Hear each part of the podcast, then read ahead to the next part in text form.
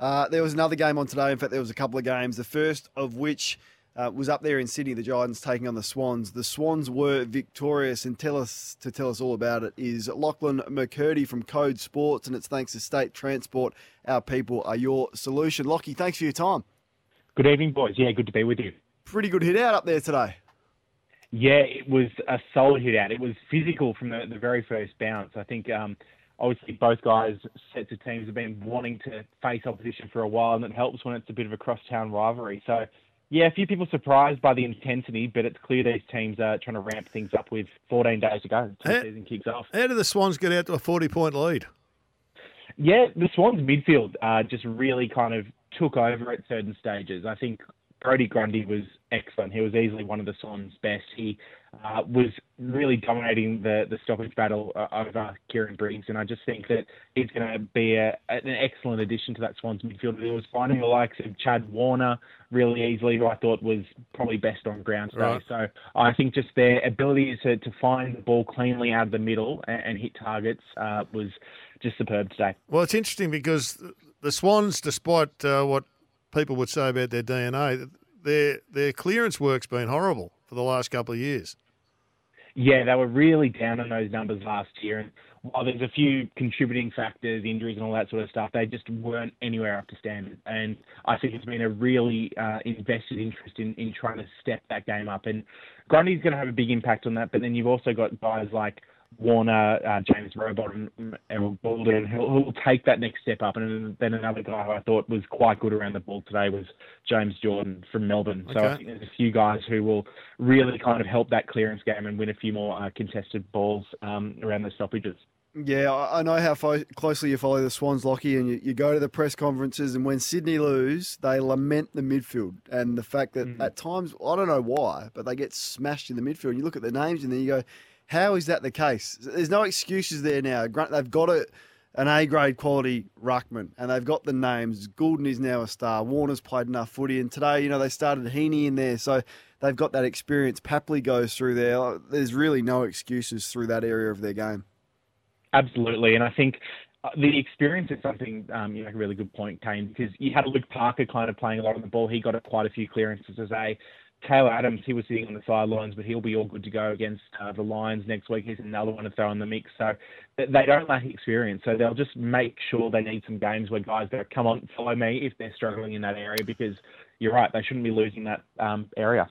I was at a dinner last night. We are all asked to uh, nominate uh, our Brownlow medal. Um, one guy, a uh, Carlton stalwart, he nominated Errol Gulden pre-season last year. That was one of the best gets albeit he didn't win it. But uh, there was a lot of love for Tom Green. Who would have got hmm. the votes out of Tom Green and Errol Gulden today?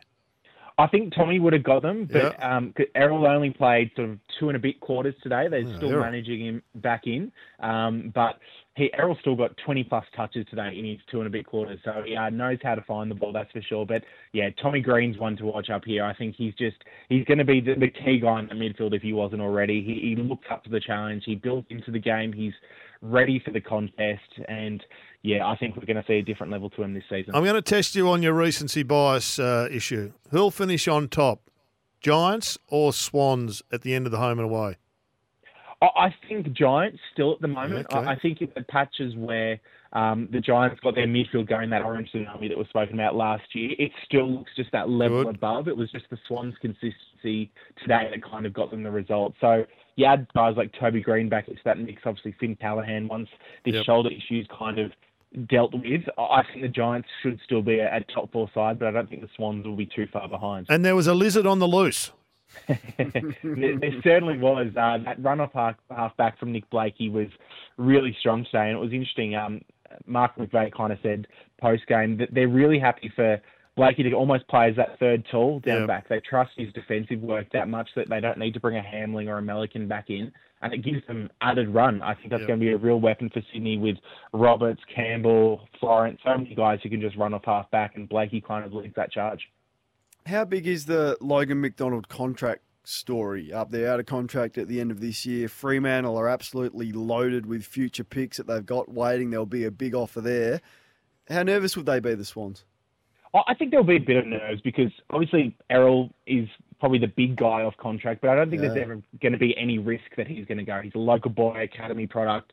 I think they're pretty confident they'll be able to get that wrapped up. So Logan's probably next in that line, and he obviously had a great game today, four goals, and I think that from the Swans' perspective, they don't see any reason why he would leave at the moment. They haven't gotten that indication from him or his management. He loves the club. He loves being around the team. But I think it's just going to come down to dollars at the end of the day and what they can offer. So I I think there'll be some nerves once they get to the negotiating table, but they'll hope that kind of the, the Bloods culture and all that sort of stuff that gets spoken about can kind of win over in the long run. Looked to me like Cadman uh, showed a bit of improvement. Yeah, definitely. I think what was really noticeable about um, Aaron was the way he built into the game. He had a pretty quiet first quarter, as did quite a few of the Giants' key forwards, and he they kind of really took the bit between the teeth and, and went into it for the rest of the game. And I thought the fact that his best footy was in the fourth quarter is a really good sign against a pretty quality Sydney defence and some really good set shots as well, even from cute angles um, on the in the pocket. So yeah, some really good signs. I thought I'd missed something, but uh, it did look as if Aliir Aliir had transferred uh, in pre-season over the Giants. But it, it, I take it it's his brother, different, yeah, different Alir, like Alir. So he's like Alir. been on, yeah, been on the, the list for a, a little bit. Um, different spelling of Alir, uh, but um, yeah, so he's been someone who the Giants are really excited by. He had a pretty injury interrupted season last year. Yeah, look good. He, he's really, really fit in defence um, and, and gives them another option, but it's going to be hard with the likes of Sam Taylor, Buckley, and Idun back there. But he gives them really good cover. What about Harry Himmelberg? He, it's a it's a darn good backline. I, I said last year it's the best backline in the game, but uh, they all look pretty solid. Although they had some goals kicked on them. Yeah, I, I think they were really solid. And again, it's pre-season, so building into it. But I think the thing for Harry is last year he was still training forward for most of pre-season, Yeah. and then they finally made that switch. So this year, We convinced to- Kingers to uh, turn him around, Kane. Yes. Exactly. He, he's had that full pre-season down back, and I think he'll be um, really better for it. And, and we saw what he can do last year. He's a strong, strong in the air. He, he's strong moving the ball out of the back half, and yeah, he'll take that to another level.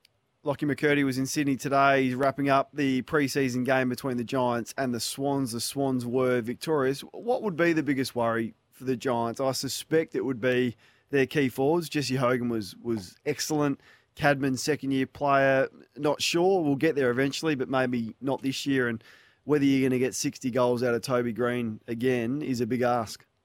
I think just spreading that those goal contributions will be key. I think um, Toby Bedford and Brent Daniels were a little bit quieter today, so it'll be important in a lot of games for those small forwards to contribute and, and get a few goals. I think there's some really good signs from Jesse. I, I think he had a really almost a bit of a breakthrough year, even though we know what he can do last year in terms of consistently finding that level. So I hope that gives him confidence that he can reach that level consistently. Um, Riccardi was a bit quiet as well, didn't get as much uh, time on the ball, but the pieces are there. It's just about finding that consistency. I think you're right, Kane. Mm, all right, mate. Well, thank you for keeping us updated. You're all over things up there and look forward to perhaps chatting with you throughout the year. Appreciate your time on Sports Day. Anytime, boys.